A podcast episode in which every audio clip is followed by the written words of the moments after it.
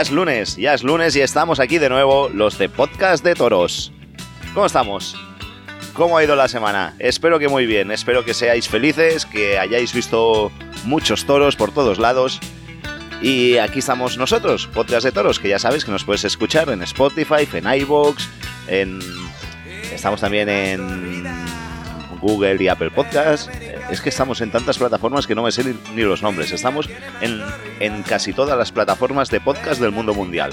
Podimo, Castbox, es que hay muchos nombres y muy difíciles de decir. Que eso, que ya estamos aquí, los de Podcast de Toros, que hoy no os contamos nada de lo que puede venir en el programa. Pero os digo una cosa, no os lo perdáis, porque si todo lo que viene, que lo vamos a grabar en riguroso directo, sale bien, va a ser un pedazo de programón. Pero como somos podcast de toros, pues no os cuento nada, porque como casi nunca nos sale nada, pues mejor escuchamos, empezamos y punto. Vamos ya a por los de la mesa. Les decimos que hoy es lunes 18 de junio del 2022 y aquí empieza Podcast de Toros.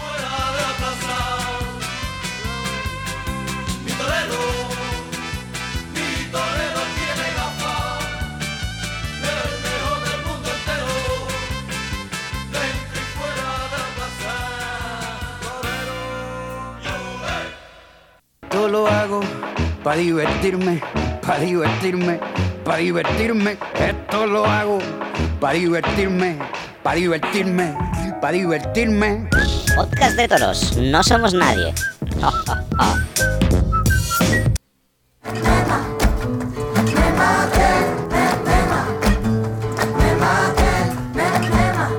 Las cosas que mi gente quiere son las cosas que siempre he querido. Una copita para brindar y otras dos para los dos que vienen contigo.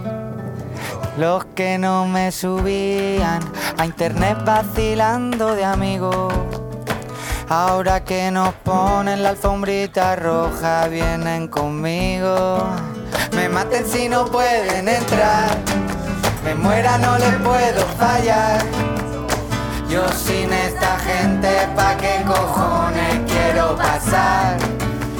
Maten si no pueden entrar. Me muera no les puedo fallar.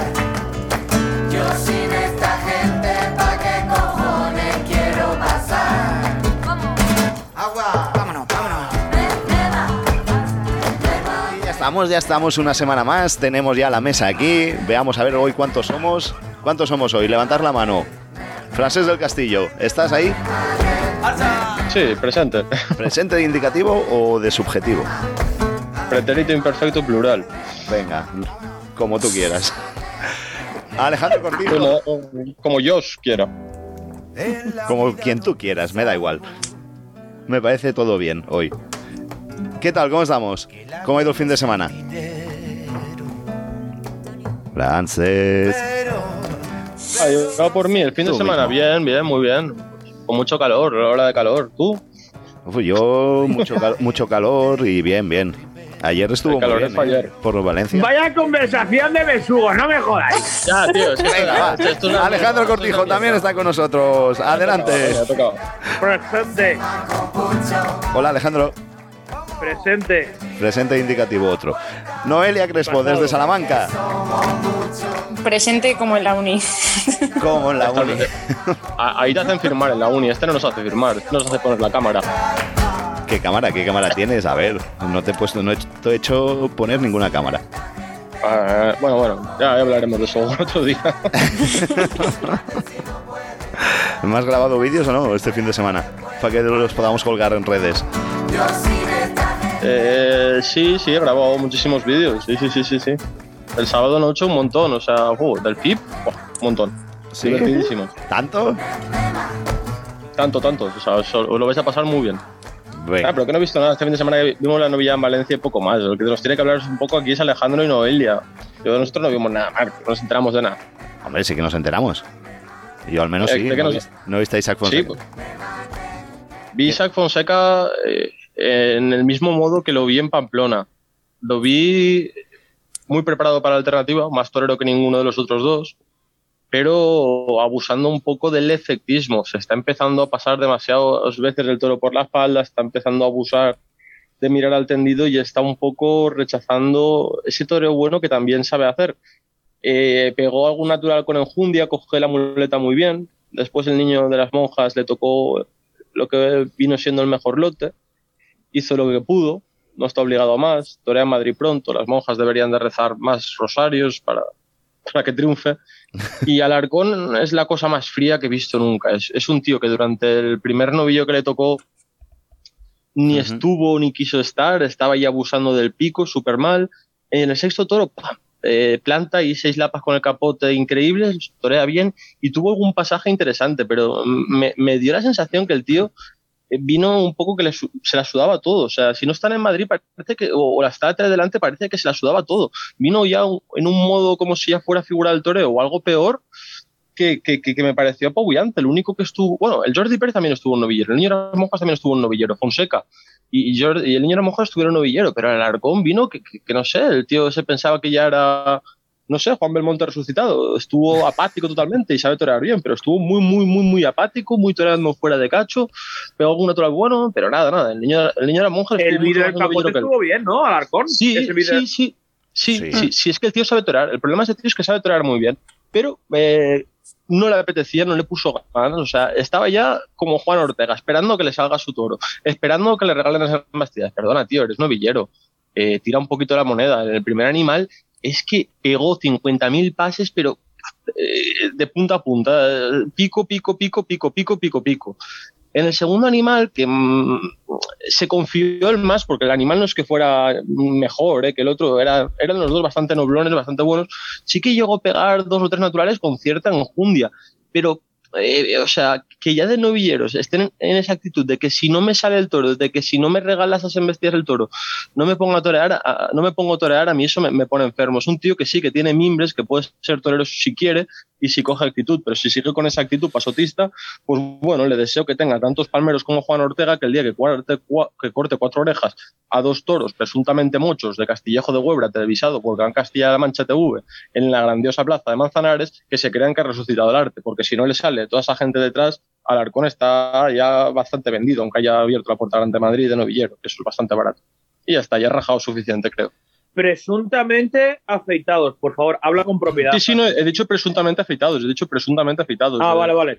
Entonces no lo bien. el- el- presuntamente no lo quito, presuntamente afeitados. eh, sospechosos como poco de pitones y, a mi entender, eh, probablemente pudieran, quizá, a lo mejor, no estuvieran íntegros. No lo sé, no lo puedo probar y como tampoco hacen reconocimientos para callarle la boca a la gente tan desconfiada como yo, pues no lo sabremos nunca y tendremos que decir que presuntamente. Muy bien. Por cierto, esta semana luego lo hablamos, pero se ha ido de madre, ¿eh? Lo del afeitado. Lleva- Lleva yéndose de madre un mundo de tiempo. Sí, sí, pero. pero es tiempo que- ya. eh, Lo sí, triste es verdad. que es de hace mucho tiempo, sí.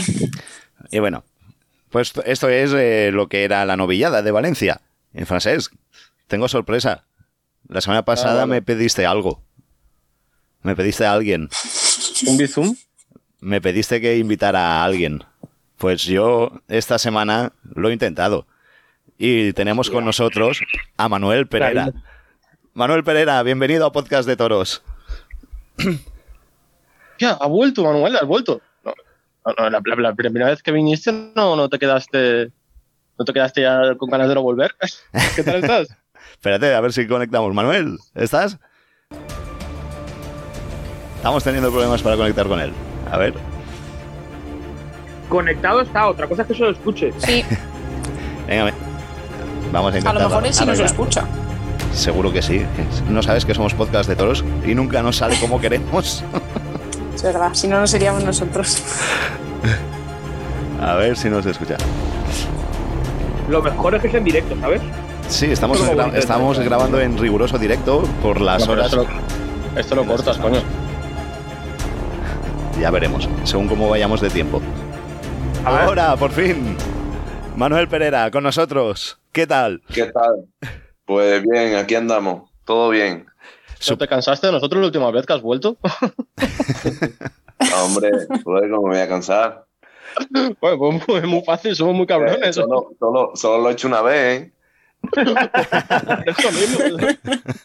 Una o dos, dos fueron, ¿no? Una, bueno, una Dos. solo y la otra fue cuando todos los novilleros de, de la final. Pero ya ya. Ahora ya hablamos con un matador de toros, no con un novillero. Ahí estamos. Bueno, ahora sí, ahora sí. Por lo menos ya, ya he dado ese paso importante. ¿Y Oye, la, la pregunta es clara. Lo que dijo Morante, ¿qué ha pasado? ¿Qué ha pasado? Bueno, pues la, la, la, la vida y la- y la profesión es así, ¿no? Creo que, que, que todo tiene todo tiene su tiempo y, y ahora pues empieza para mí un camino nuevo que, que, que- necesitaba empezar. Y, y bueno, eh, eso ha sido, o sea, yo tenía una forma de, de ver ahora mi situación. Y, y el maestro Padilla tenía, tenía otra forma de verla, entonces pues creo que, que ha sido lo mejor y, y que, y que ahora me, me va a costar mucho porque no tengo más que una corrida de toros, pero bueno, creo que, que uno tiene que ser fiel a lo, em- tengo que empezar a ser fiel a lo que siento. Tienes que a volver a ser Emanuel Pereira sin caballos. Hablando de tiempos, ¿crees Ah, que, que, que fue demasiado pronto la alternativa en Sevilla, una corrida de toro estrella, con dos figuras del toreo al lado? Bueno, es como te digo, ya, ya, ya, ya, pa- Ya ha pasado. ya- ya ha pasado y no, y no vamos a dar marcha atrás. Ahora se pudiera dar un botón que hubiera en la vida y diéramos marcha atrás, pero como no se puede, ya hablar de pronto tarde ha pasado como, Ahora dos como ha, ha tenido que pasar y ya está. Ahora tienes dos toros de Vitorino, un capote, una muleta y una espada. Y muchísima es. suerte. Te dejo Pues con mis compañeros que me he emocionado muchísimo de tenerte aquí. Digo, hostia, Mar me va a llevar una sorpresa. Y efectivamente, Yo lo que me pedís os hago caso. Yo le pido Bizums, pero no me hace caso. O sea, Manuel siempre ha dicho que te va a pagar, no te va a pagar nada. Ojalá, No te, yo no te va a también lo pagar nada. hace, hace pagarés y no, no, no, luego no vas al banco y no tiene fondos, no, no te fíes de él. Pero a ver, si, Madre mía, vaya tela. si tendríais que pagarme vosotros a mí por hacer el programa, Si grabamos Hacienda. con lo que disfrutáis. Pues eso, es que lo importante te lo ha preguntado Francés. Alejandro, venga, ¿qué le quieres preguntar? Bueno, yo creo que ahora la, la siguiente pregunta yo creo que también es clara, ¿no? Venga. Eh, ¿hay, nuevo, hay, hay nuevo apoderado ya? ¿Tienes en mente algo? ¿Vas a ir por libre o, o qué tienes pensado? Porque imagino que seguro yo que alguien habrá, habrá, por lo menos alguien habrá llamado a la puerta, seguro, creo yo. Sí, bueno, pero, pero creo que no, que no es el momento ahora mismo de, de eso, ¿no? Hmm. Creo que, como, como lo ha dicho tu compañero, lo, tengo una corrida y con esa corrida ahora mismo estoy, estoy centrado en ella y lo que tenga que venir después, pues vendrá. Pero ahora mismo apoderado nuevo, si es la, la, la pregunta, no, no, no tengo. ¿Pero hay contactos o algo? ¿Estás en contactos para poder tener alguno? Sí, he contacto con gente, claro que sí, he hablado con mucha gente porque la noticia, eh, pues cuando, cuando salió me, me ha llamado bastante gente, pero como te digo, ahora mismo eh, tengo contacto con gente, pero no es el momento de que yo eh, del paso de tener un apoderado, creo al menos. Perfecto. ¿Y tú cómo estás? Como persona, ¿cómo estás? Eso. ¿Más relajado, más tranquilo, mejor? Eh, quizá eso- en, las eso- últimas novilladas te vimos como más alterado, más atacado. ¿Estás Sí, más por- relajado, más tranquilo? Mm, así es, o sea, te decía lo, de, lo del apoderado que no es el momento porque yo primero me tengo que recuperar personalmente. Encontrarte. Sí, Porque te, te Claro. vimos como fuera en las últimas novilladas en Valencia. sí, sí, te vimos muy a, merced, muy a merced, te vimos Mm. como fuera de ti. Y, y también te hemos visto torear muy, muy bien. Y yo lo que te quería preguntar ahora Claro. es, eh, vas a- estás buscándote a ti mismo y cuando te encuentres, porque hemos visto un buen torero ahí, ya hablaremos de apoderado, ¿verdad? Así es, así es, o sea, como te decía, eh, en este momento de mi vida quiero primero recuperarme personalmente, hasta incluso puedo decirte que no, que no estoy entrenando, no estoy, estoy primero recuperándome de la jornada que, que traía de Perú y, y esperando ahora mismo haciendo otro tipo de cosas porque necesito encontrarme personalmente para que salga el torero que llevo dentro, el que quiero que la gente vea y el que, y el que soy, no el que, no el que era y el, y el que se me veía en la, en la plaza últimamente. Entonces tengo que, que volver a ser el que era antes y a encontrarme a mí mismo para, para que después todo, todo fluya. Noelia. No, la verdad que me estaban gustando mucho ¿no? las palabras que estaba diciendo Manuel y la verdad que yo lo pensaba, digo, yo siéndote sincera Manuel, a mí tu etapa que más me ha gustado sin duda es la de Sin Caballos, sobre todo cuando toreabas por aquí, por la zona de Salamanca, el bolsín de Ciudad Rodrigo. Y oírte decir que quieres como recuperar ¿no? ese torero que tú llevas dentro, porque como ha dicho Francés, te vimos torear muy bien. Y las últimas, sobre todo novilladas y llanto alternativa también, no se veía ese Manuel Pereira, ¿no? Que hemos conocido de antes, pues me alegra ver, ¿no? Al final que tú personalmente quieres encontrar, ¿no? O volver a esa senda. Y pues sobre todo me gustaría pues un poco saber a lo mejor en qué es lo que más crees que debes de recuperar, si yo qué sé, no sé, en qué te ha cambiado más esta etapa, ¿no? Al final. Sí, a ver, primero para, para que el torero para, pueda expresar lo que, lo que es, lo que siente y lo que, lo que mm, quiere, tiene que estar bien personalmente. O sea, tú como persona tienes que estar tranquilo, a gusto. Bueno, todos tenemos problemas, ¿no? Pero y situaciones complicadas cada uno con, en nuestra vida. Pero, pero uno tiene que estar a gusto y feliz consigo mismo. Yo no, no lo estaba, no lo estaba. Estaba muy presionado, estaba muy, eh, como habéis dicho, muy a merced, tanto en la plaza como fuera. Y, eso, y eso ha sido, y eso ha sido, y creo que es lo primero que tengo que, que, solucionar, encontrar a, a, la persona. A la persona, ahora mismo no puedo pensar en apoderado, en corrida, ya está todo hecho este año. Y, y mi mente está, está puesta en recuperarme como, como, como persona primero, para que salga el torero que, que decía. Y, y, de ti, Noelia, mira, a mí me, me da mucho y me anima mucho la crónica, bueno, la, y lo, lo que hiciste después de, de la final de, del Bolsín de Ciudad Rodrigo que, que, que, gané, lo leo mucho, muchas veces últimamente, porque, porque ahí siento, siento que, que lo tengo dentro y siento el torero que tengo dentro, pero, pero aún no ha salido, no ha salido desde, desde, desde ese día, desde esa etapa. Entonces eso es lo que tengo que recuperar, creo.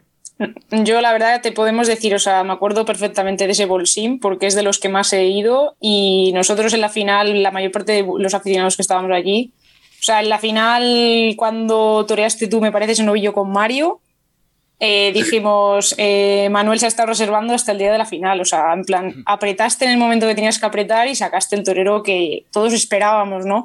Y ahí es donde vimos perfectamente el torero que puedes llegar a ser y sobre todo lo que, pues eso, lo que puedes alcanzar. Así que bueno, gracias.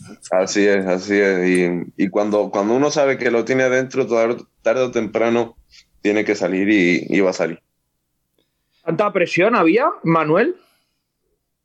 Sí, mucha, muchísima, muchísima. Yo aparte, aparte de, de como te digo, de, de la profesión, pues tampoco he tenido he, he tenido una, una, vida, digamos, cómoda o fácil y, era, ha sido un cúmulo de circunstancias de, que, que, lógicamente pues, me han afectado a la, a la, profesión, pero, pero sí, sí que veo mucha presión. Sí, bueno, al final esto, eh, con el paso del tiempo, a lo mejor yo creo que incluso te va a venir hasta bien para decir, mira, por lo menos eh, hice un parón en el camino, sean seis meses, siete, un año o el tiempo que sea, pero por lo menos me ha servido para, para lo que tú dices, encontrarte y volver a ese, a ese torero que quieres llegar a ser, claro. Sí, o sea, yo creo, y el torero no deja de ser una persona, un, art, un artista, ¿no? Alguien que tiene que, que, que expresar que algo. No, no puede, sí. claro, no puede, el torero no puede ser un, un trabajo en el que tú vas, echas tus horas y te vas para casa creo. Tiene uno que, que, que disfrutar y sentir lo que está. Eh, no, hemos perdido. Manuel. Hemos perdido la cobertura o algo. No, por favor. no, ahora que lo teníamos bien. Ahora de... no. Ahora ha vuelto, ha vuelto. Ha vuelto. Ha vuelto, ¿no? Sí. Sí, ha ahora sí. ha vuelto y va a volver. Manuel, Es que- lo, que, lo que queremos que, lo que al menos yo creo que necesitas más que un apoderado, más que alguien del toro, es alguien con, con quien hablar de toros o de lo que sea o de la vida, con quien relajarte, con quien poder volver a ser tú. Claro. Hacer otras cosas que te gusten, que no sean el mundo del toro, porque al final Tú Alguien dicho, que vea más o menos los toros sí. como él. Por ejemplo, Eres un eh, por ejemplo, venir aquí una vez al mes, ¿no? A hablar de toros con nosotros. Puedes venir a hablar con nosotros. Pero sí. Eres- Hacer terapia. puede ser Claro. buena opción. eres un- no pagamos muy bien, pagan tarde, No pagamos nada. No pagamos, no pagamos. Pero por lo menos el boletín que lo firme. Pero, pero el boletín te lo firmamos, ¿eh? Vale, No, venga, pero- por lo menos. El boletín, el boletín lo fir- el boletín lo firmamos. Y si no, buscamos una corrida gregoriana, que es amigo nuestro, y, Ah, sí. y te metemos ahí. No, pero, pero lo, que te lo que tienes que hacer como artista es encontrarte. Ser Así Manuel. Pereira es. y Picasso era Picasso porque pintaba como Picasso. Todos los que intentaron pintar como Picasso jamás fueron Picasso. Así es. Manuel Pereira, si alguna vez es algo en el toro, ojalá que sí, será porque está toreando como Manuel Pereira, no como otra Así persona es. que no es Manuel Pereira. Eso. Por lo Así tanto, que te, que te cueste el tiempo que te cueste, porque al final, si sale el artista, quien tienes dentro, la, si- porque al final es- esto es super cursi y voy a usar eh, expresiones que, que detesto, pero si sale la, la persona que tienes dentro, si afloran esos sentimientos, el traje de luces es súper, súper transparente y se trata Mm. de transmitir a la plaza quién tú eres y torear en cierto modo desnudo y imagino que debe ser muy duro salir desnudo cada tarde a la plaza de toros intentando interpretar a alguien que no eres tú. Así es. Lo ha definido, lo ha definido perfectamente y lo ha definido mucho mejor de lo que yo lo podría haber hecho. Y como, como decía antes, que luego tú te quitas el vestido, entre llegas a la habitación, al hotel, te quitas el vestido, te duchas y es el primer momento de, de reflexión que, que- que creo, por lo menos al menos yo tengo de, de la tarde. Hmm. Y, te, y estás en la ducha y dices, ¿qué he sacado yo interiormente? ¿Qué he sacado? He cortado tres orejas, cuatro orejas, sí, pero yo qué he sentido? Nada. Y, y- y siempre llegaba a la conclusión de que, de, que, de que no había disfrutado eso que había estado haciendo. Y te estás jugando la vida, que no estás eh, en el campo cogiendo eh, uva, estás jugándote la vida. Sí. Y entonces, ya que, ya que haces eso, pues qué menos que, que disfrutar de lo que estás haciendo. Y yo no lo estaba, no, no lo estaba haciendo. Entonces, por eso ahora mismo llega el momento en el que, en el que quiero empezar a ello. Es que yo esto- veo que, que lo estás pasando mal. Yo creo que este tiempo te, eh, te va a ir bien, te va a ir bien para Pues- ti. Pues yo veo que lo estás empezando a pasar bien ahora. Yo Ahora creo que sí. has acabado de pasarlo mal. Que sí, que Yo se ha creo que como que se ha quitado un peso de encima. Mm. Yo creo que has acabado de pasarlo es. mal. Estás hablando. eh, la última entrevista no hablaste tan claro. No, mira, eh, estoy hablando con el, con el corazón. Estoy hablando Estás- con el corazón. eh, y te tiene lo agradezco ser. muchísimo que un torero te, te hable de, de sentimientos de fragilidad mental, porque los toreros son frágiles mentalmente. Fíjate, por ejemplo, el maestro Paco Ureña, que es un tío que es- se le ve frágil mentalmente, pero a la vez es un, un artista colosal. No todos son grandes héroes titánicos que le pueden a todo. Y si todos No. lo fueran, esto sería muy aburrido. El concepto, el que te vimos, eh, era de un torero más frágil de lo que vimos como Frágil. novillero. Y no, y no interpretes frágil, como algo malo, porque la fragilidad es algo, es algo maravilloso, porque el torero es un hombre que está a merced de un toro bravo que le puede matar. O sea, el torero de- por, por definición es frágil. Mm. Y esa Así es. fragilidad El tampoco a problema sería que no fuera frágil, francés. Claro. O sea, no, no puede ser Dios perdona que, me, que- que- es que me está encantando cómo estás hablando porque lo estás definiendo perfectamente. Uno y, y es muy bonito expresar la, fragilidad, o sea, no, no es nada malo ni mucho menos, al contrario. Claro, Claro. que no. Y, y no, y no- y- Efectivamente. Eso demuestra eh, Que eres la humano. ¿no? Exacto, exactamente, es lo que estaba yo pensando. Y eso no te va a impedir cerrarte, torear todo tipo de encastes, porque. como- y no, no sé, y, y todo tipo de toros, porque como artista tienes cualquier momento necesidades de expresarte por todo tipo de palos, porque tienes esas facultades para poderte expresar. Has ido probando y al final el tiempo te llevará a tu toreo, te llevará a ti, pero siempre siendo tú, siempre sin renunciar a ser Manuel Pereira. Pueden venir más contratos, menos contratos. Eso al final lo acaba decidiendo tu capote y tu muleta. Mira cuántos años se pasó el maestro Ortega Cano en Merca Madrid trabajando. O el Cid, o Diego Urdiales, que estaba, Emilio de estaba Justo. pintando casas, Emilio de Justo, que estaba desterrado. Hay tantísimos toreros que estuvieron desterrados tanto tiempo y después, Exacto. por ser ellos, se convirtieron en figuras, por lo cual yo Mm. creo que es momento de, de sanación, de ser feliz. La corrida de Vitorino, que sea lo que Dios quiera, van a salir dos toros, vas a tener dos oportunidades, pero seguro que el año que viene habrá alguna más. Y si lo tienes, lo vas a sacar. Así es, así es. Y si, y si está ahí, saldrá. Y, y como bien has dicho antes, ahora es cuando estoy empezando a pasarlo bien. Eh, tanto personal como, profe- como espero también profesionalmente, claro. Ahora es cuando voy a empezar a pasarlo bien. ¿Estás empezando La a ser vida- feliz? Es más grande que el toreo. El toreo es enorme, pero la vida, vida la vida es mucho más grande Así es, así es, Joder. y tiene muchas más vertientes. así es. Muy bien, Francés, muy bien. Yo creo que habéis estado cumbre los dos. Vaya conversación. Me lo pediste que te lo trajera, lo he traído y, has estado cumbre.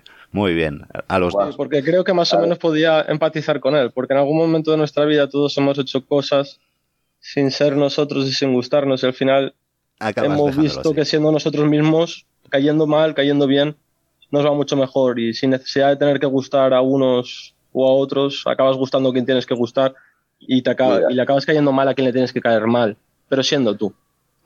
Y te Así deseo es. mucha suerte y ojalá poder verte en las plazas pronto porque tengo ganas sinceramente de darte un abrazo. Y No yo como también. Manzanares, no, no como a Manzanares, que a Manzanares se lo doy más modo gay a ti como, como amigo, como persona que me has llegado al corazón. De que te Sí, estaba quedando. eso, eso, eso es muy bonito. Mira, no sé si lo habréis visto, que, que todos tenemos redes sociales y vemos vídeos. ¿Mm? El vídeo este de, de Pablo Moto sobre la, la, la reflexión que hace sobre, sobre la Ah, vida. buenísimo, Sí. buenísimo, sí. Sí, Mm. al final dice, al final dice que todas las personas tenemos que abandonar la, la necesidad de, de tener que impresionar a los demás. Muy bien. Y, y yo creo que ese es el mejor re- resumen y el mejor final que podemos poner a, a- a esta conversación. Todos tenemos en esta vida que abandonar la, la- la necesidad de tener que impresionar a los demás. Impresionar a los demás, sí, siendo tú y siendo, y siendo como tienes que ser, no teniendo la necesidad y la, la presión esa que no, no te va a llevar a hacerlo. Cuando vas a impresionar a los demás, pierdes la facultad de impresionarte a ti mismo. Cuando vas a ser tú, te llegas a impresionar Sí, de quién así tú es. puedes ser. Así muchas gracias por tanta sinceridad, muchas gracias por abrirte tanto. Sé que es muy difícil que un torero hable a corazón abierto, sé que es muy difícil que un torero como tú hable así. Y por mi parte, darte las gracias, darte un abrazo enorme y desearte toda, toda, toda la suerte del mundo en el toreo y sobre todo en la vida.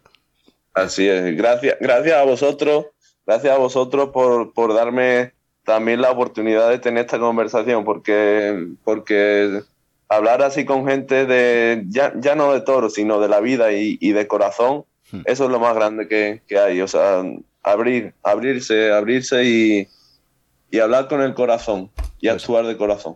Yo, me- Yo solo digo una cosa. Yo, yo estoy yo solo digo una cosa.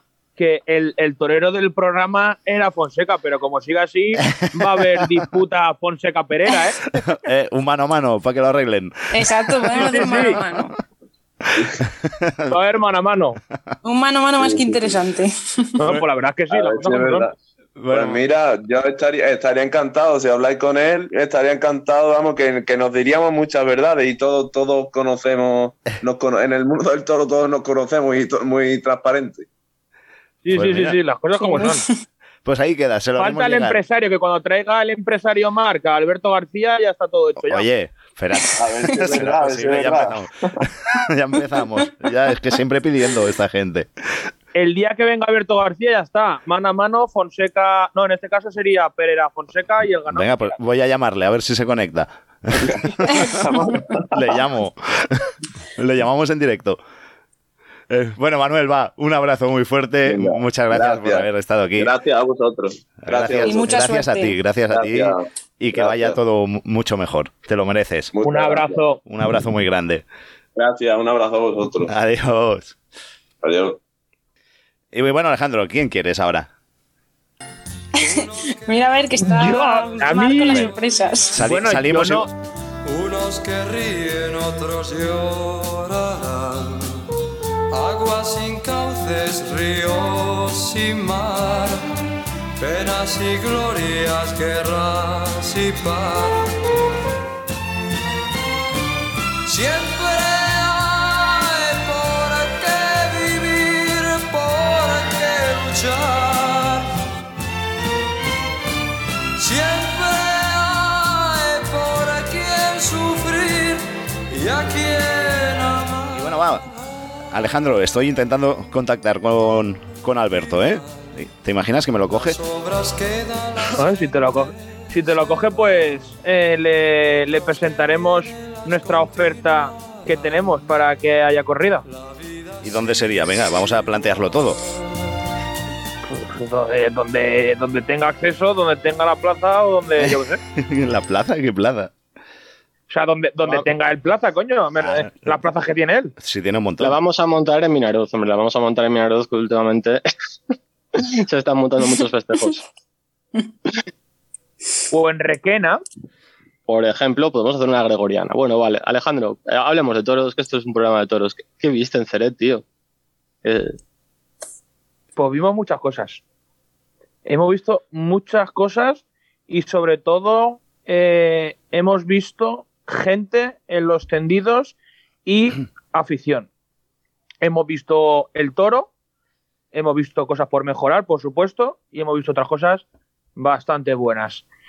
Eh, ir a Ceret, ir a Francia, ver, ver festejos en el país vecino es, ya lo he dicho muchas veces en el programa y cuando hablamos de, de toros, eh, es un verdadero privilegio y, y sobre todo una satisfacción como aficionado, porque eh, me repito, lo hemos comentado aquí muchas veces, exactamente los mismos profesionales que en España te ponen de los nervios, allí en Francia o no te ponen de los nervios o directamente te hacen disfrutar, como es en el caso, por ejemplo, de Tito Sandoval, que nos ha regalado momentos en el tercio de varas muy buenos, eh, como pueden ser mm, terceros como Marco Galán, que han estado muy bien, el chavalito Víctor del Pozo, que debutaba en Francia Ceret, otro banderillero que anda muy bien, eh, y toreros como eh, Sánchez Vara, Maxim Solera, que, se, ha- se han hecho allí un hueco en Francia, en este caso Ceret.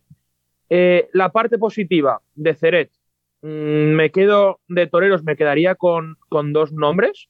Me quedaría uno sin duda con Francisco Javier Sánchez Vara.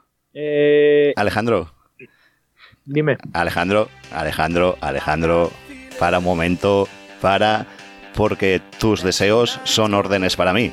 Y si Francés tenía el deseo de tener a Manuel Pereira,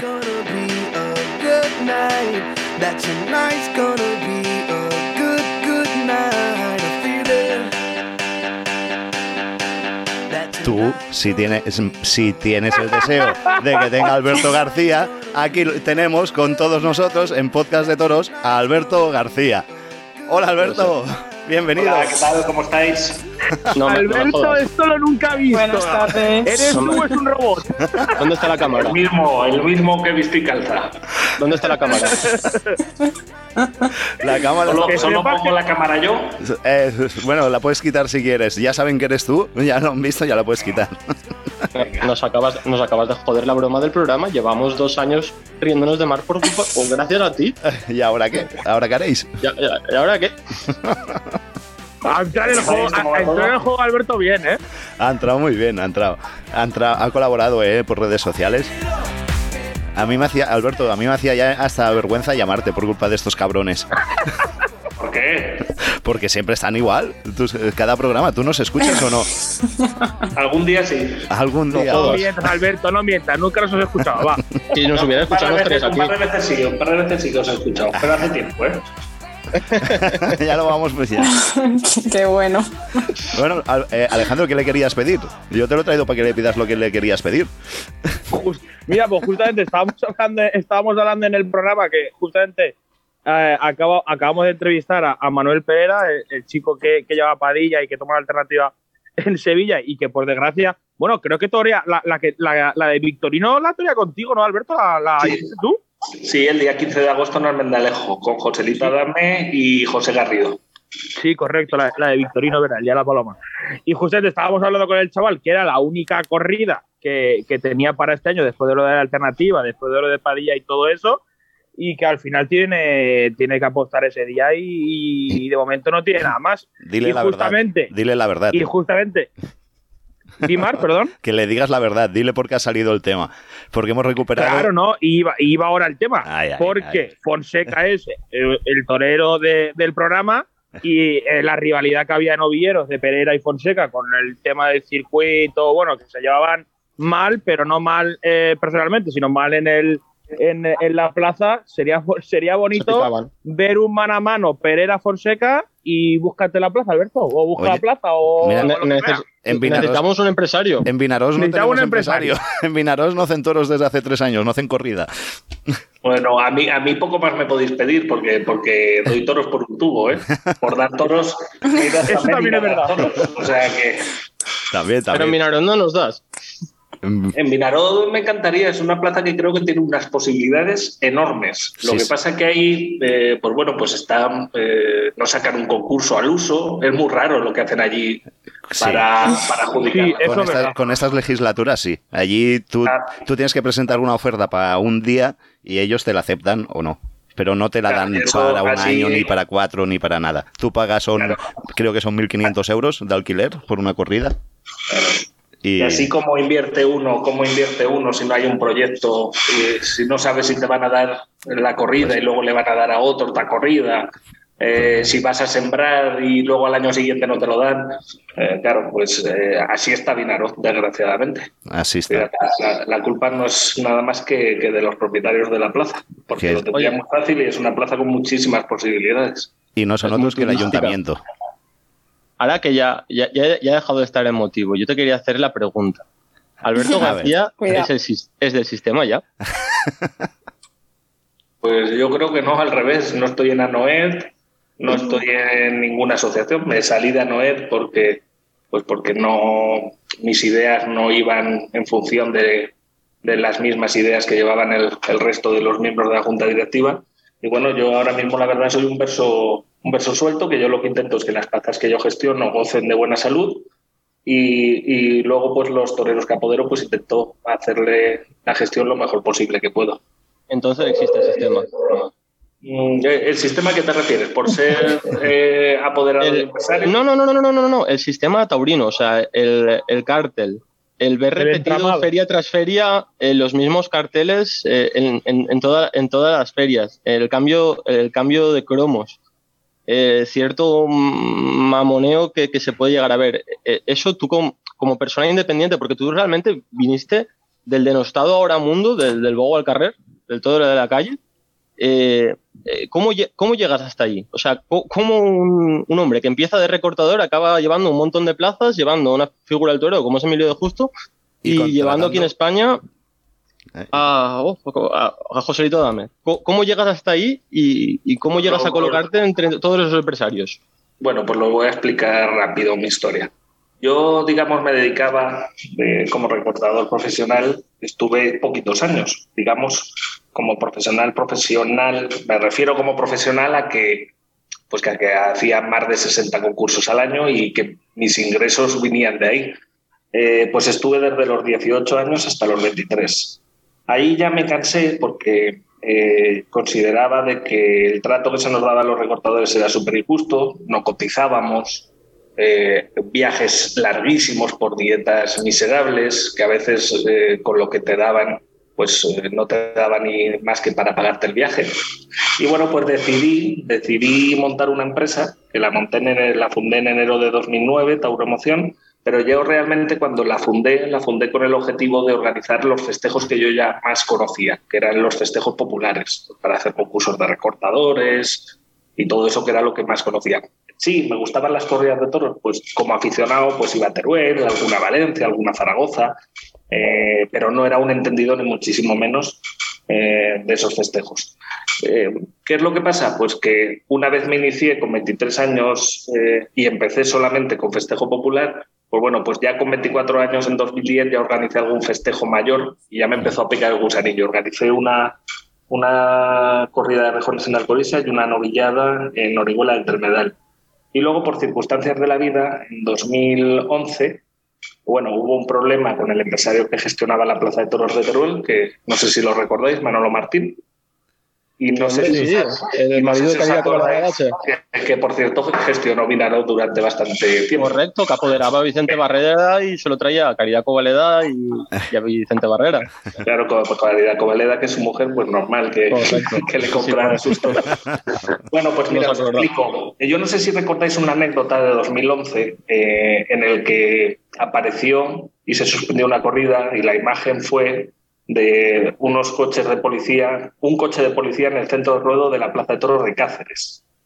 No sé si os recordáis, en 2011, que, que pasó eso y que el empresario dijo que se había perdido, que era Manolo Martín, que había perdido las llaves de los corrales. Bueno, pues su personal. Ese empresario era el empresario que gestionaba la Plaza de Toros de Teruel. Y ya estaban moscas, pues porque ya tenían requerimientos de las asociaciones y demás en el ayuntamiento de Teruel. Y bueno, quedaba poco tiempo para, para, la feria y no se presentaban al ayuntamiento el borrador de carteles. Bueno, estaban detrás, con la mosca detrás de la oreja. Y yo que había hecho relación porque le había organizado un festejo popular, un festejo de recortadores en Pontevedra, Eduardo Lozano, pues allí, eh, bueno, pues entablé bastante relación. Y yo tenía relación en, ese momento con el ayuntamiento, con el alcalde de Teruel, y me dijo que si le podía buscar alguna solución, que estaban asustados de quedarse sin feria. Es ahí cuando yo busco a, Eduardo Lozano, y Eduardo Lozano me dice que él ya no está para esos líos, pero que me daba el teléfono de, de su sobrino Luis Malozano. Entonces lo llamé, me reuní en Madrid con Luis Malozano, nos reunimos con el alcalde de Teruel y bueno, ya al final sacamos la feria adelante, hicimos una UTE al 50% y al final la sacamos ese año la feria de Teruel adelante y es ahí como realmente me introduzco de verdad en, el, en los festejos mayores. Y bueno, pues de ahí ya empiezo a llevar Teruel, empiezo ya poco a poco a coger otras plazas, ya conozco y empiezo a conocer en sí con un máster intensivo que hice en Teruel, pues, pues toda, toda la dinámica de, de los festejos y ya está, ya está hoy. Y, y, después de contratar a José Tomás, ¿qué, ¿qué, te queda? Bueno, pues mira, yo este año para mí, la verdad, yo tenía muchísima ilusión en, en dar el salto en una plaza de primera aquí en España, porque gestiono una plaza de primera, pero la gestiono en, en Colombia, fuera de España, que es la de Cali. Y la verdad que me presenté, eh, tenía mucha ilusión tanto por Valencia como por Zaragoza pero yo tenía una cosa clara, de que no me iba a suicidar por mucha ilusión que tuviera, porque al fin y al cabo tanto un pliego como el otro estaba claro que lo que determinaba quién ganara el pliego no era la oferta de calidad, de carteles, de, de nada, digamos. El dinero. Era una subasta pura y dura sí. en el que todos iban a tener la máxima puntuación en los apartados, eh, digamos, eh, objetivos de pues, número de festejos y todo eso, y quien se iba a llevar la plaza era el que más canon pusiera. Yo fui con las ofertas que yo consideraba sensatas y, oye, y corriendo cierto riesgo, porque la situación eh, no es fácil, pero claro, no me iba a suicidar, porque al fin y al cabo mis ingresos vienen del mundo del toro y lo que no voy a hacer es coger una plaza para luego tener que dar muy baja calidad, pues, total por quedarme. Y bueno, pues eso es un poco la ilusión que me queda, pues es coger alguna plaza que me haga especial ilusión de primera en España, pues ya os digo, tipo Zaragoza y tipo Valencia, que ahora mismo no puede ser, que tienen empresarios.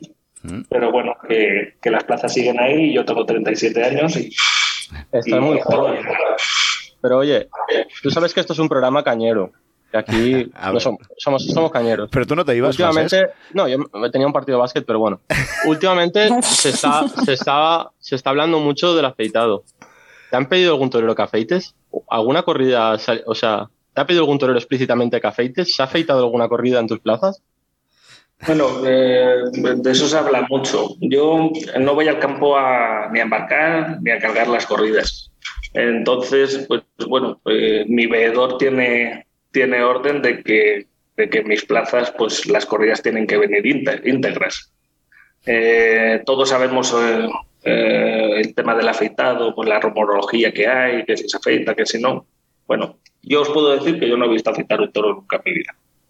Que, para, para que se haga alguna sí. vez, eh, yo creo que si se hace alguna vez será algo más a escondidas, que harán a lo mejor ciertos ganaderos que tienen relación con ciertos toreros y serán casos puntuales. También es cierto que hay un, que hay una psicosis de ciertos aficionados con ese tema y a veces eh, en algún festejo mío, por ejemplo, eh, las fotografías que se suben y que luego se amplían y todo el mundo, no, ese toro está afeitado. Hay veces que, que, yo estoy convencido al 100% de que eh, una corrida no está afeitada, pero, pero, pero ya la gente da por hecho, lo tiene en la cabeza de que se afeitan todos los toros y yo estoy convencido de que no es así. Oye, y un día, ¿por qué no coges y dices, vamos a callar a toda esta gente, vamos a mandar los pitrones a analizar y van a salir todos negativos? Bueno, me mandaron y estoy un poco a que mandaran los pitones a analizar de, de Huesca. ¿No os acordáis? La, una famosa. Sí, la del Bellosí, ¿no? Sí. Y bueno, pues ahí pues fui yo un poco también el que eh, acepté que se, que se mandara a analizar y bueno, pues todos sabéis el. Bueno, sabéis el resultado, pero luego creo que ha habido una Sí, sentencia a favor de la ganadería. de Hubo una sentencia favorable de la ganadería, pero fue po- por un problema de custodia de la prueba, no fue por un problema que los pitones, la custodia de la, custodia de la prueba, fue un problema de custodia. Sí, lo hemos analizado bastante, el, el tema Huesca, pero, pero por eso digo, yo, Alberto, algún día decir, vamos a callar a toda esta gente como. Yo, yo soy de los que sospechan, yo soy de esos malos. Y decir un día, vamos a mandar los pitones a analizar a ver qué pasa. Pues sí, se podría hacer. A ver, estaría- muy bien. ver- Y, y- y A ver, a ver ejercicio. en qué, en qué plan se lo tomarían todos los toreros y no lo sé. Hay una cuestión también que hay que tener claro, que un toro te, te cornea y te mata exactamente igual, eh, estoy seguro, eh, está afeitado que no está afeitado. Y eso es No, algo eso que por también- supuesto. y eso es algo que creo que también tenemos que tener en cuenta.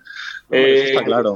Que sería lo ideal que no se tocara un pitón. Eh, yo creo que a veces, incluso a veces me han dicho de que alguna corrida nuestra la han tenido que meter porque hay veces que con las fundas, que ahora se ponen tanto, incluso algunas ganaderías que tienen, eh, eh, según dónde están, en qué fincas están, pues tienen problemas de que se, se ponen astigordos. Incluso hay a veces que se tienen que meter al moco pues para, para arreglar un poco pues, pues el deterioro que ha podido tener por las fundas o el deterioro que ha podido sufrir el pitón estando una ganadería pues, pues prácticamente eh, estando en, en- en- en plan salvaje, porque al fin y al cabo los toros están, eh, bueno, pues con una, salvo ganaderías puntuales, pues están con mucho espacio, con muchas hectáreas de, de dehesa y a veces los pitones se estropean. Pero bueno, que de eso nos podemos hablar eh, muchísimo tiempo y eso es algo que, que sabemos o se dice que está. Que, que tiene solución o no, pues yo, yo, yo hay cosas, eh, yo hay cosas en la tauromaquia que desde luego considero más importantes y más graves que, que basar todos nuestros esfuerzos en ese tema. Sobre todo porque si te coge un toro, te, te, te hace un daño igual. Sí, Lo hayas arreglado o no, pero sí que es más está- difícil que te cojas si los has arreglado. Pero la gente lo, lo que pide es que si estén, si están afeitados, al menos que lo pongan en el cartel, que no, que no engañen. Sí, eso también sería, sería una opción. Y la otra Yo opción sería, rejones. sería no tocarlos nunca y... Claro. Y, y sería, y sería lo ideal. Y, y lo ideal para mí sería el modelo francés, un ejercicio de transparencia gigante después de cada corrida. Se mandan a analizar. Y, y es que el mundo del toro, en general, yo creo que falta transparencia. Por ejemplo, en las negociaciones de José Tomás, no sé cómo fueron, pero hostia, apareció un día el cartel de José Tomás. Aparecen por ahí los carteles. Y, y- y lo que es el intramundo es algo que no nos enteramos y aparece. Y, y hay cierta oscuridad que yo creo que eso aleja un poco, ¿no? ¿No, ¿No lo ves así? Bueno, en ese aspecto, pues, a ver, la, puede alejar un poco cuando, cuando se producen injusticias claras y nos explican los porqués, pues yo qué sé. Claro, eh, un en torero Bilbao. que ha triunfado en una feria muy fuerte y que ha dado una gran tarde de toros y al año siguiente no está en esa misma feria, estando la misma empresa, pues ahí yo creo que, que- que sí que sería bueno justificar el porqué, porque muchas veces la culpa no la tiene solo el empresario, sino que hay a veces toreros que porque hayan triunfado un año eh, te quieren pedir mucho más de lo que generan. Porque, a ver, Eso es otro tema. el caché de un torero realmente. eh, a ver, que un torero sea un gran torero y triunfe, eso significa para que te llamen no de uno, sino cada vez de más sitios y te vuelvan a llamar al año siguiente y demás. Pero el caché de un torero lo genera lo que eres capaz de co- congregar en la, o sea, de congregar en la plaza, de llevar eh, aficionados a la taquilla. Y, y- y yo creo que a veces hay toreros que se dice, oye, se ha quedado fuera de esa feria. Y, y a lo mejor si el empresario explicara, oye, es que me ha querido cobrar un 45% más que el año pasado eh, porque fue el triunfador. Pues a lo mejor falta a veces un poco salir y decirlo, pues mira, me han pedido tanto y, y- y que el dinero no sea algo tan, tan creo- cerrado. O sea, yo al final, que- al final Hacienda se entera, mira los papeles de Pereira. Yo, Hacienda se entera de todo. yo creo que, Bueno, eh, que lo dicen los cuando se enfadan. horarios eh, son empresas privadas. Eh, de, de hecho, es en cierta forma ilegal. O sea, yo no puedo decir lo que, lo que cobra un torero que contrato, porque, porque son cierta forma es ilegal. O sea, eh, Si lo pones en una cláusula, sí, si no, no. Claro, sí, se tendría que poner una cláusula, pero, pero realmente ¿a quién le importa lo que cobra un torero? La gente lo que le importa es quién torea. No, ya, pero al final, a la, hora, a la hora que tú dices de justificar, pues mira, este señor me ha pedido tanto y yo no, le he podi- no he podido llegar a tanto, me está pidiendo como tal y como tal y me genera tal y me genera tanto, tantos ingresos. Después también algo que habría de mirar de cara a los empresarios es la carga fiscal que, soporta, de, que soportáis, que también es bastante elevada para lo que generáis. Porque No, eso es, es un. Es, dar toros, os lo aseguro, es una odisea. no Por es. eso, por, eso, por eso no da toros ni Dios, no salen empresarios jóvenes. Es que es una. La una locura. fiscal es, es- es- es una, es una barbaridad. Es una Una, barbaridad. una Y- corrida con tres toreros de los mínimos en una plaza de tercera, en Vinaroz, por ejemplo, Hmm. con tres toreros de mínimos. No te quita 75, 80 mil euros de presupuesto, ni Dios. Y, y tú dime. Como poco. Como poco, me refiero con tres de los mínimos. Y tú dime ahora, con tres toreros de los mínimos, desgraciadamente, por la situación actual, por la coyuntura actual, ¿cuánta gente metes en Vinador, en Vinaroz con una corrida con tres toreros de mínimos? Pues Es yo, imposible yo te digo que el aforo creo que eran 2.300 o 2.500 personas. Y con un precio más o menos asequible, claro. Bueno, los precios aquí estamos acostumbrados a Es que pagar es de, de 30 euros para arriba en el sol. Te digo que para cubrir todo ese dinero, pues que, que no es nada fácil, claro. No. Y aparte, Claro. yo quería... eh, ¿Piden los toreros más de lo que generan realmente? Mm, Pues hay casos y casos. Pues, cla- claro. Yo tampoco, yo tampoco me puedo poner aquí a nombrar a nadie, No, como no, entenderéis, por mucho que estemos claro, en, sin nombres. sin en, nombres. en buen plan, no puedo decir quién, bajo mi parecer, eh, genera lo que pide y quién no. Pero vamos, eh, es fácil viendo los carteles, a quién contrato más, a quién contrato menos, y ahí define quién, quién bajo mi, mi parecer genera lo que pide. Dilo, este me Puedo- pide puedo hasta, decirte que hasta las toreros- Coca-Colas. Puedo decirte que hay un torero que está tirando el carro de- desde el año pasado, eh, pues, eh, por no nombrar a Emilio, que, que- que estaría un poco mal, ¿no? lo Que es de la Puebla. que es la mentira. Y es Morante de la Puebla, que está para mí haciendo un favor a la tauromaquia enorme, recuperando pueblos, yendo a las plazas, y obviamente si está yendo a determinadas plazas es porque está siendo consecuente y está cobrando en determinadas plazas lo que genera en esas plazas. Por ejemplo, yo pienso que si, que si todas las grandes figuras hicieran eso con unas pocas de plazas, pues yo pienso que le vendría muy bien a la fiesta. Y eso no quiere decir que no se den oportunidades.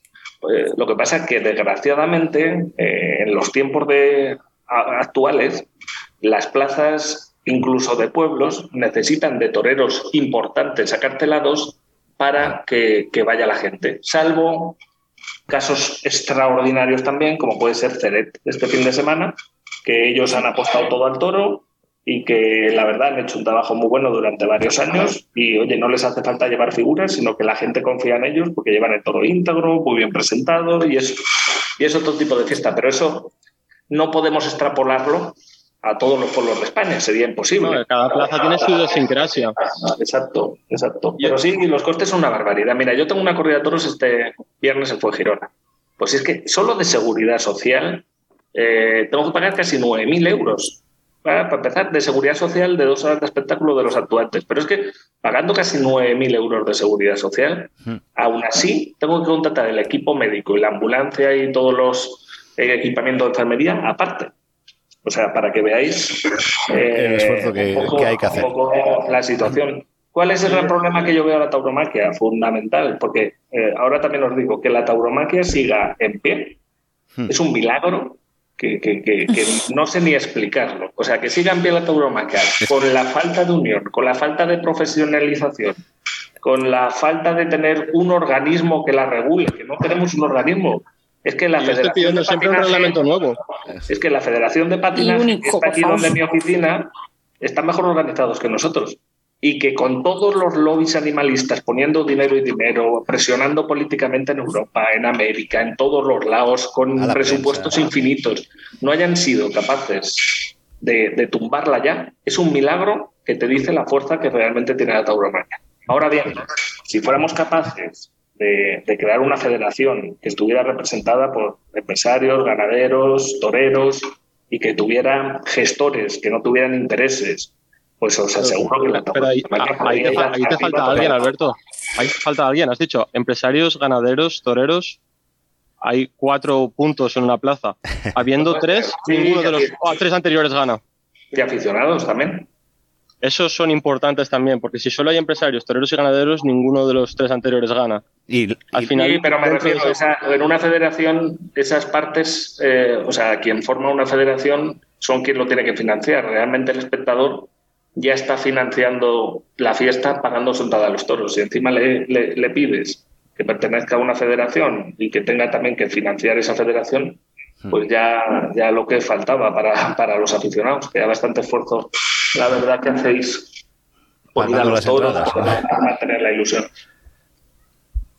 Esto Y- es como, esto de la federación es como el fútbol. Está la liga profesional y por, y, y por otra parte está la federación de fútbol que no tiene nada que ver una cosa con la otra.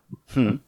Y, hombre, eh, eh, el fútbol, la verdad que ahí es- hay dinero para mantener federación, liga. No, claro, eso es otra cosa. Allí no, tiene- eh, no tienen pro- problemas por eso, por publicidad No, no. y dinero de televisión, pues ahí no, no sufren. No Generan, tiene pinta. generan muchos ingresos, pero es que hay cosas que no son normales. Eh, O sea, eh, un empresario llega a la plaza, Hmm. organiza todo. y El empresario eh, se juega su dinero. Pero es que llegas a la plaza y hay una autoridad que, que muchas veces eh, no son ni aficionados, eh, porque si fueran aficionados la de aquel, y, y prácticamente hace Espera, entre paréntesis, Nautalia.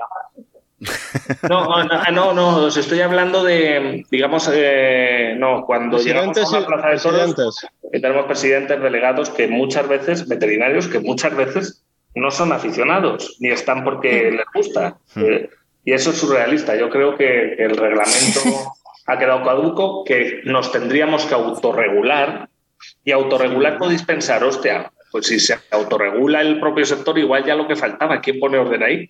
Pero eso es lo que falta, que seamos Hace falta un organismo de regulador. orden. Porque Hace falta una- un, una- un organismo regulador, unos presidentes profesionales de la presidencia, igual que lo son los árbitros de fútbol, unas personas que tengan un criterio de toros que esté aparte del empresario, del ganadero, del torero, que vele por los intereses de la legalidad del reglamento y por los intereses del aficionado, digamos, un, como un defensor del consumidor que existe en el comercio usual o un defensor del pueblo que existe en la Constitución o la federación, el comité arbitral, un comité de presidentes que al final regule todo eso y no sea Ah, pues voy a hablar mal, y no sea el coño la Bernarda, ¿sabes lo que te quiero decir?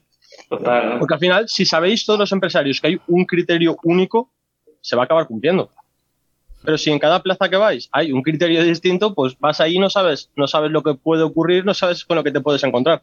En el momento que haya una unidad de criterio, sabréis lo que hay.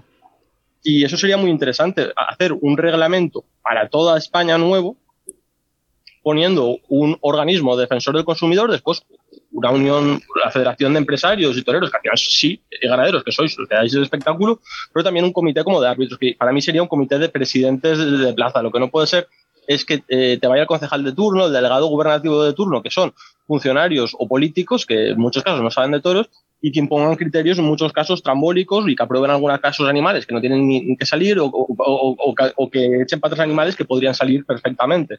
Al final, si hay, una, si hay una unidad de criterio o una unidad de función, yo creo que se esclarecería todo un poco más, porque ahora mismo, tú lo has dicho, vas a una plaza y, y puede ser todo nuevo. Mm, Total, y muchas veces tienes que topar con gente en la presidencia que no tiene ni idea de toros, pero que le gusta estar para figurar. Eso nos pasa muchas veces, pero claro, como nosotros mismos no tenemos el autocontrol, Ya. eh, pues, pues, pues, pues Tenía que ser un profesional. Y- Oye, otra pregunta que te quería hacer en relación a los Es- costes. es- Vitorino, ¿y tú qué tenéis? Bueno, pues yo, Vitorino, a ver, Vitorino es una. eh, hay ganaderías que venden. eh, sí, yo, yo he escuchado a veces que alguna crítica de por qué siempre de ganaderías duras llevo a Vitorino. No siempre. He contratado a Adolfo, he contratado a Miura, he contratado otras ganaderías. La cuestión es que esto tú tienes que vender un producto que venda. Y desgraciadamente eh, hay pocas ganaderías que por sí venden sin el acompañamiento de toreros. Yo os puedo asegurar que Vitorino eh, sigue vendiendo bastante, eh, siendo ganadería dura y sigue siendo de las pocas que vende por sí. No es socio, ¿no? ¿Eh? ¿Nos aseguras que no es socio de Tauro Emoción? 100%. 100%. Eh, No, pero eh, bueno, tengo muy buena relación con el personal y, y luego, pues, pues Es- mira, pues eh, cuando, eh, oye, cuando me ha tenido que echar una mano, como por ejemplo el año pasado, mandarme siete toros para Cali, pues, pues lo ha hecho y, y la verdad que le estoy muy agradecido y también creo que, que, que le va a salir un producto en pocos años muy bueno. pero vamos, que tengo muy buena relación con él, con, con Adolfo, con Miura, con, con todos ganaderos. Y todo lo que hablabais antes de, de la unión y hacer una federación y tal, eh, la, tenemos la Fundación del Toro de Lidia, ¿no puede ser un, un principio de algo?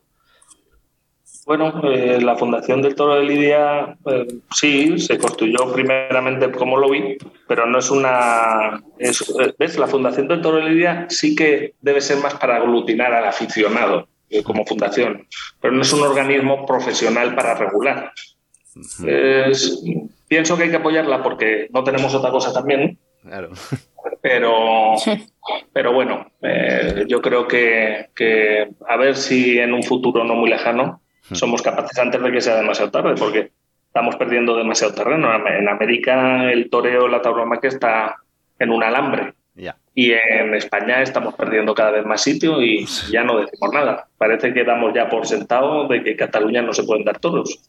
Eh, en Vitoria lleva años sin dar toros, en La Coruña, en Palma Mallorca, que bueno, van a dar dos corridas, pero el resto de Baleares tienen plazas y allí no se puede porque te ponen mil pegas. ¿Y, qué- y por qué pasa esto? Pues porque no hay un organismo que, que pelee, que luche, que, que- que tenga capacidad económica pues para, para intentar, eh, pues intentar acabar con este totalitarismo que prohíbe los toros eh, en estos sitios.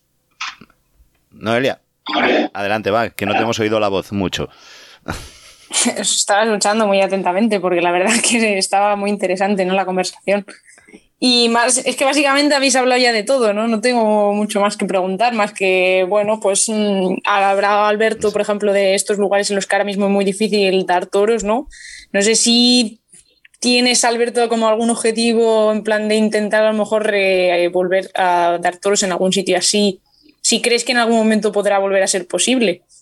A ver, eh, bueno, os lo he comentado antes. No, yo no puedo ser dudoso de no, de no luchar por plazas que estaban mal, eh, porque fijaros, fijaros lo de ir a Cali a dar toros. Eso es, eso Y Jaén, eso ya ¿no? es Que top de los Jaén top. también era una plaza Eh, que estaba que estaba cao. Jaén, Jaén estaba cao y ahora mismo es una plaza que goza de ganancia de luz. El año pasado, por ejemplo, eh, inicié la gestión y además me encabezoné porque me pusieron mil trabas en Inca, que organicé un festival allí en Mallorca, que es el único fe- festejo que se dio el año pasado en Baleares.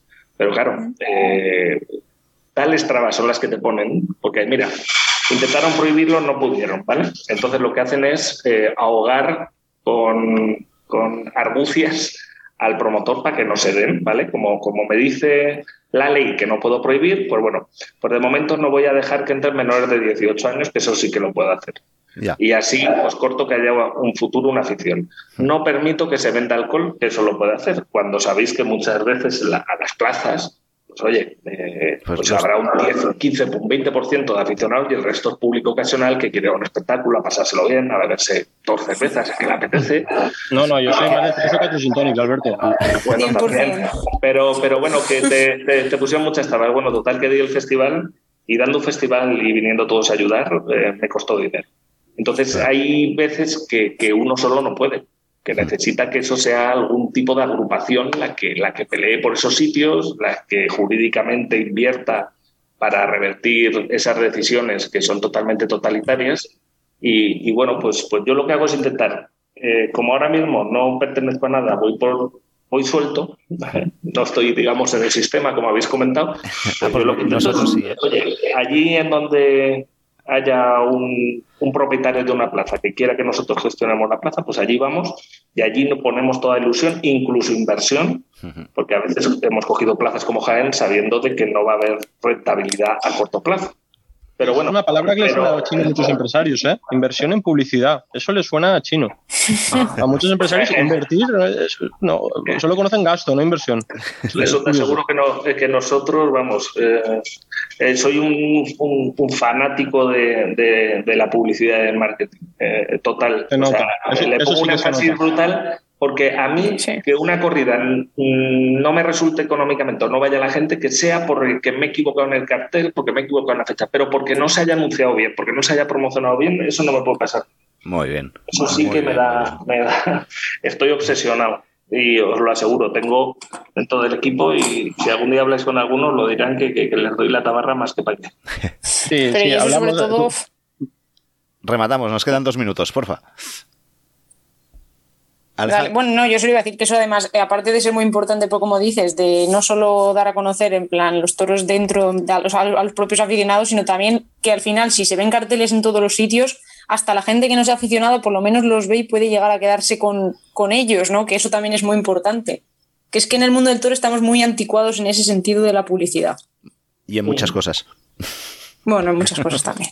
Yo os puedo decir, por ejemplo, ahora que la mayor parte del presupuesto, o me también, porque también creo que hay que hacer la publicidad tradicional, cartelería de escaparates, faroles y tal, pero yo en lo que más eh, invierto ahora mismo es en marketing digital, porque, porque es una herramienta que, que creo que ahora que es fundamental, no, y no solo para llegar a gente joven, ¿eh? que ya, y además desde la pandemia todavía más, eh, ya tiene prácticamente acceso a las redes sociales, ya a Internet, ya, ya a Google, ya todo eso, pues de gente de todas edades. Y ahora nosotros invertimos muchísimo en, en esa publicidad, siguiendo pues eh, las publicidades típicas que, que, se han hecho toda la vida. Y muy rápidamente, eh, rápido, ¿qué tal Emilio de Justo? ¿Cómo está? Emilio, pues estoy súper contento porque va mejor de lo que esperábamos a estas alturas. Eh, la verdad que es alucinante el sacrificio que lleva. O sea, no os lo podéis ni imaginar. Está viviendo solo y exclusivamente para recuperarse.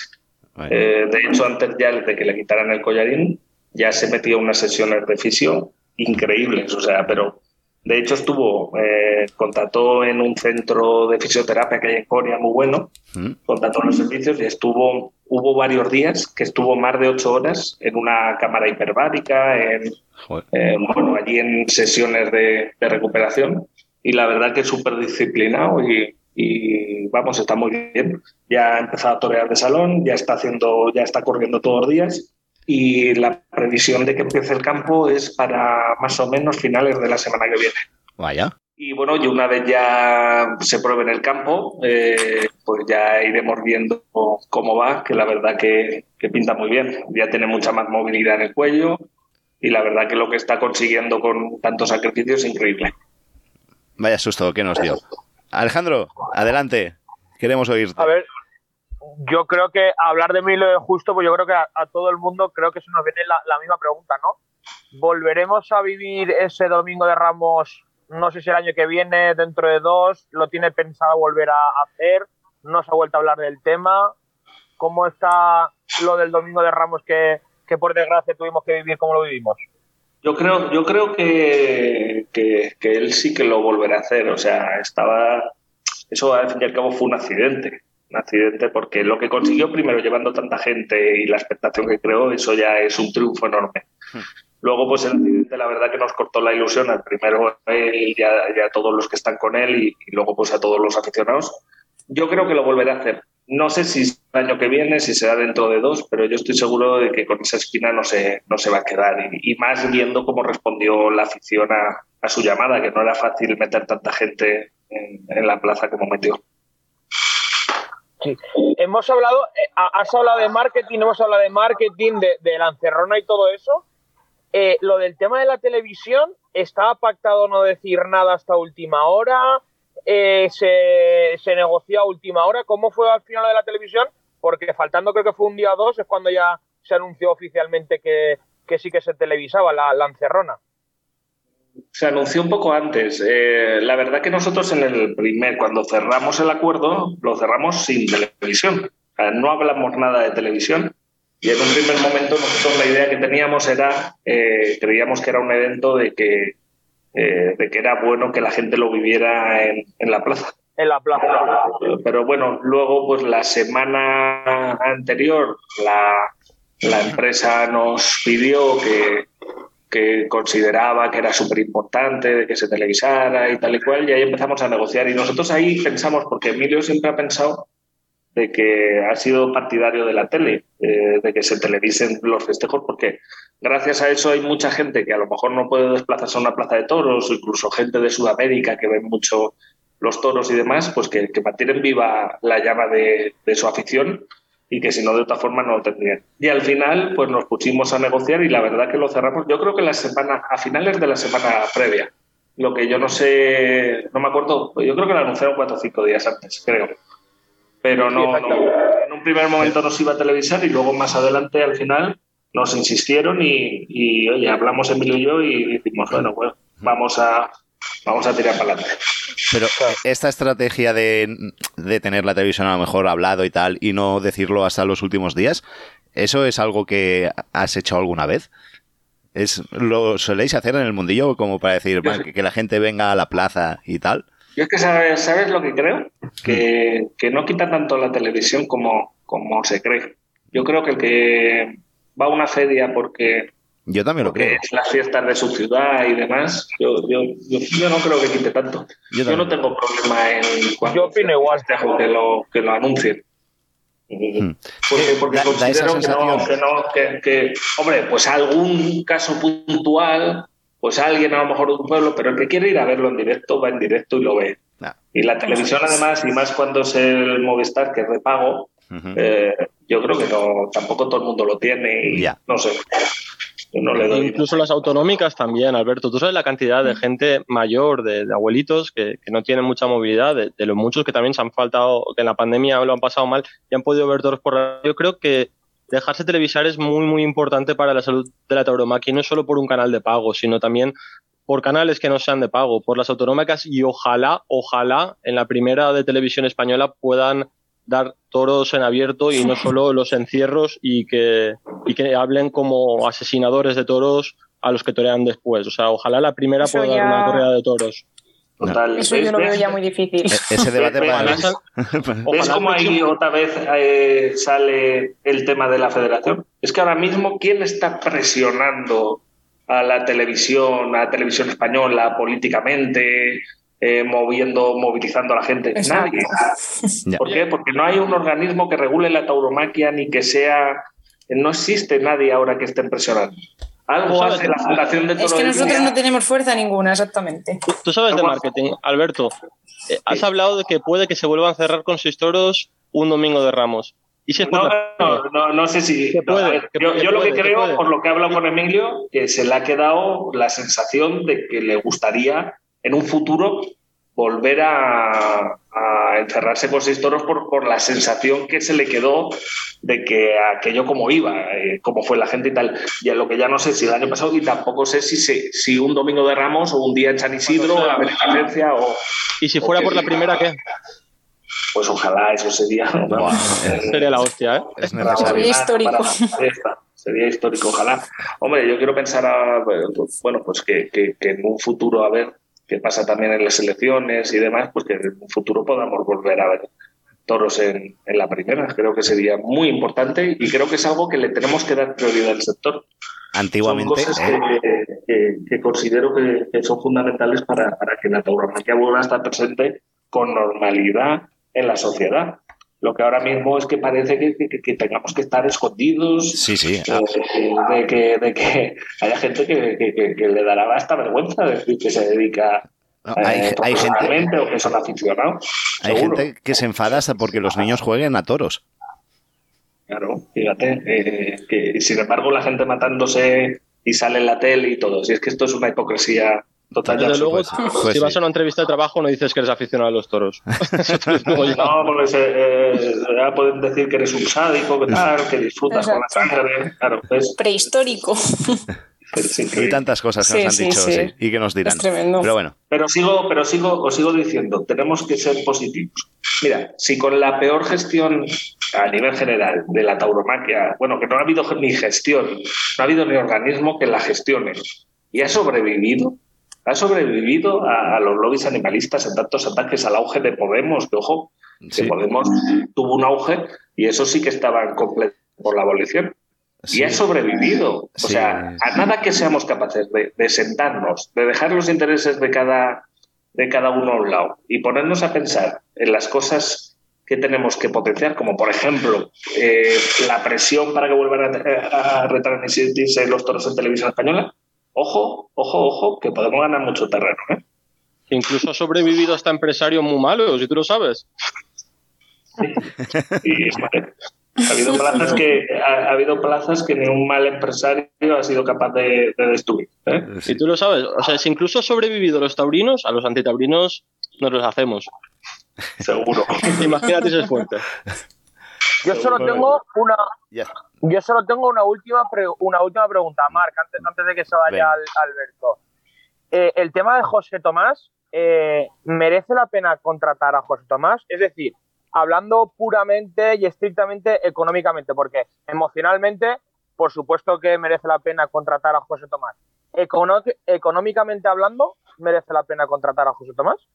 Bueno, primero quiero decirte de que la contratación de José Tomás ha sido para mí eh, profesionalmente una de las sensaciones más increíbles que he vivido, porque la repercusión que tiene, lo que mueve, es algo fuera de lo normal. Es como, como Como este programa, algo diferente. como Rolling Stone, es algo que no tiene nada que comparación con nada. Y en cuanto al aspecto económico, pues yo decirte que yo contrataría a José Tomás todos los meses si, si se prestara a ello. O sea que creo que con eso... ya te lo digo. eh, te Suficiente con eso.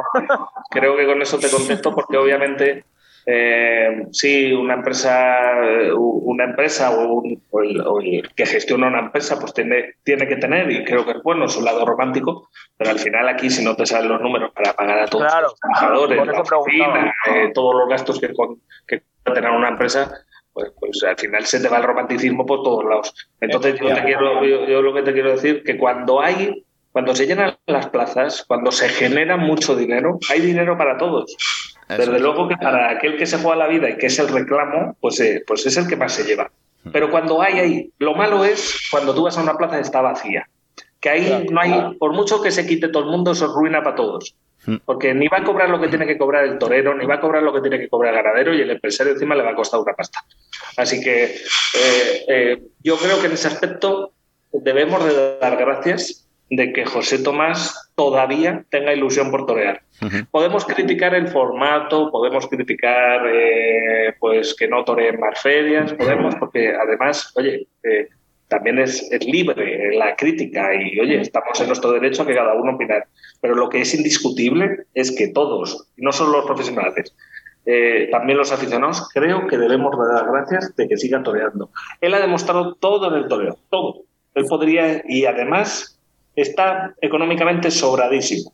Él podría eh, no torear más y vivir de puta madre y no le haría falta arriesgar la vida como la arriesga, ¿eh? porque, porque aunque el otro día en Jaén no tuvo la mejor tarde, también condicionado en parte por el juego de los toros, pero, pero el tío se juega la vida con cada toro, eso, eso, eso es indiscutible. Y, y oye, que quiere todavía seguir toreando las corridas que sea, gloria bendita, gloria bendita. Es. Pide muchas cosas raras, así fuera de lo económico. Mira, yo lo, lo único que os puedo decir, eh, que yo no he visto equipo más profesional en el sector. Me refiero, porque el pedir, el, el- el cuidar todos los detalles, eh, no significa que sea cosas eh, estambóticas que pida, sino eh, es profesionalismo para que todo salga bien. Y fijaros que aún cuidando todos los detalles, aún, pero hasta de- desde la enfermería hasta las puertas de toriles, hasta que si en los corrales hay el cuánta arena hay, eh, cuidando todos los detalles, este es un espectáculo tan grandioso de que dos y dos muchas veces no son cuatro. Y luego, pues muchos condicionantes hacen de que, pues esa tarde que todo el mundo pensábamos que iba a ser, eh, vamos, eh, algo histórico fuera de lo normal, porque otras tardes se había conseguido, pues mira, esa tarde eh, no se dio. Fue una tarde que no fue ningún petardo tampoco, pero fue una tarde más. Eh, ¿Por qué? Pues, pues mira, eh, ese día había cuarenta y pico grados, que estoy convencido de que eso afectó. Al torero le pudo afectar algo, porque es un ser humano, no es Dios, y a los toros seguro que les afectó. Y el condicionamiento, pues, pues influyó mucho. Que, que lo único que os puedo decir a esa persona es que cuida todos los detalles al máximo y que eso nos tiene que servir de ejemplo al resto de apoderados y al resto de empresarios, porque creo que cuidando todos los detalles al máximo siempre hay más posibilidad de que, de que el espectáculo salga bien. Bueno, pues si nadie quiere añadir más, terminamos aquí. ¿Alguien queréis añadir No, algo yo más? creo que ya está bien, Mar, ya, ya está bien. Ya lo hemos quiero- bastante rato. Yo, yo- yo- yo- yo quiero darle las gracias y, y- y cagarme en él un poco porque nos ha jodido el chiste ya. Eso sí, eso, ahora os tendréis que buscar otra cosa para meteros conmigo. Pues nada, muchas gracias a vosotros y, y es bueno que haya aficionados jóvenes que aunque sean un poco talibanes y a veces demasiado duros, pero que, que- que tengan ilusión de hablar de toros y de, y de llevar nuevos aficionados a las plazas. Y oye, la exigencia a veces es buena, ¿eh? porque, os digo, eh, eso nos hace a todos ponernos las pilas y Claro, mejorar. que si no os relajáis. Eh, Exacto. Y a veces, pues, pues creo que, que también hay que, hay que escucharos y, y muchas veces, algunas cosas no, pero otras cosas siempre se, siempre se cogen y, y- y nos hacen a todos, yo creo que mejorar. Pues bueno, Alberto, ha sido un placer enorme. Muchas gracias por haber estado aquí en Podcast de Toros. Y lo dicho, que vaya programón hoy. Gracias muchas por tu gracias a vosotros. Un abrazo. Un abrazo muy fuerte. Un abrazo. Yo lo hago para divertirme, para divertirme, para divertirme. Esto lo hago para divertirme, para divertirme, para divertirme. Podcast de toros. No somos nadie.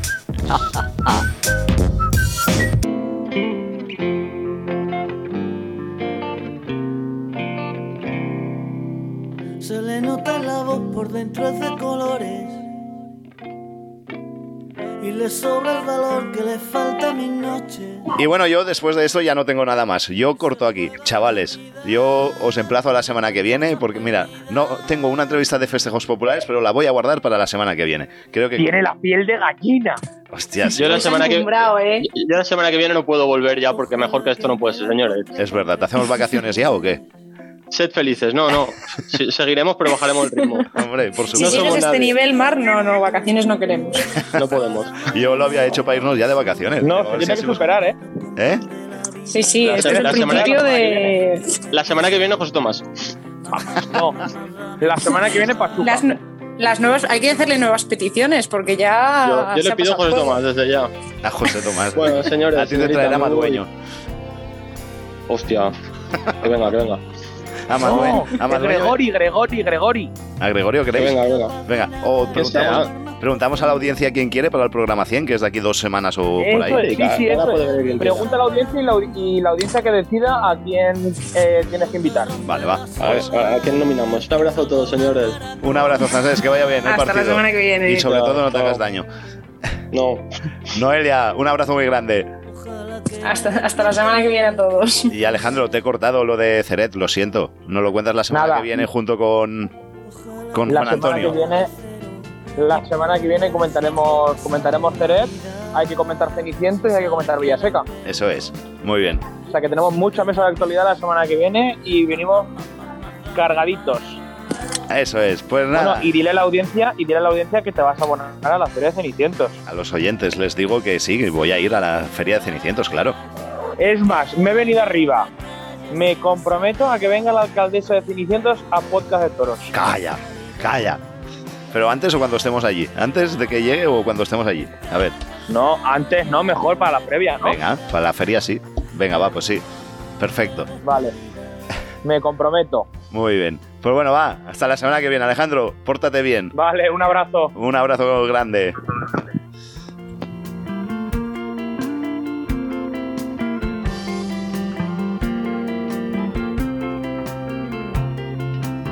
Sí, sí, sí, sí. Terminamos. Con esto terminamos. Con esto nos despedimos esta semana de- en Podcast de Toros.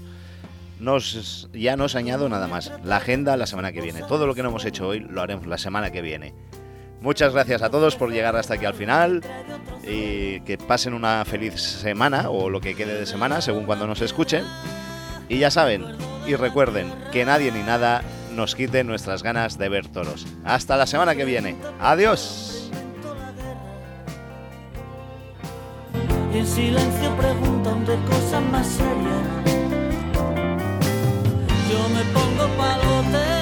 Bueno, bueno, que se me olvida, nos podéis seguir en redes sociales, eh, estoy tan emocionado que se me pasaba. En Facebook, en Instagram, en Twitter, nos puedes encontrar buscando podcast de toros y podéis interactuar con nosotros, que eh, nos encanta, nos encanta, ya lo sabéis.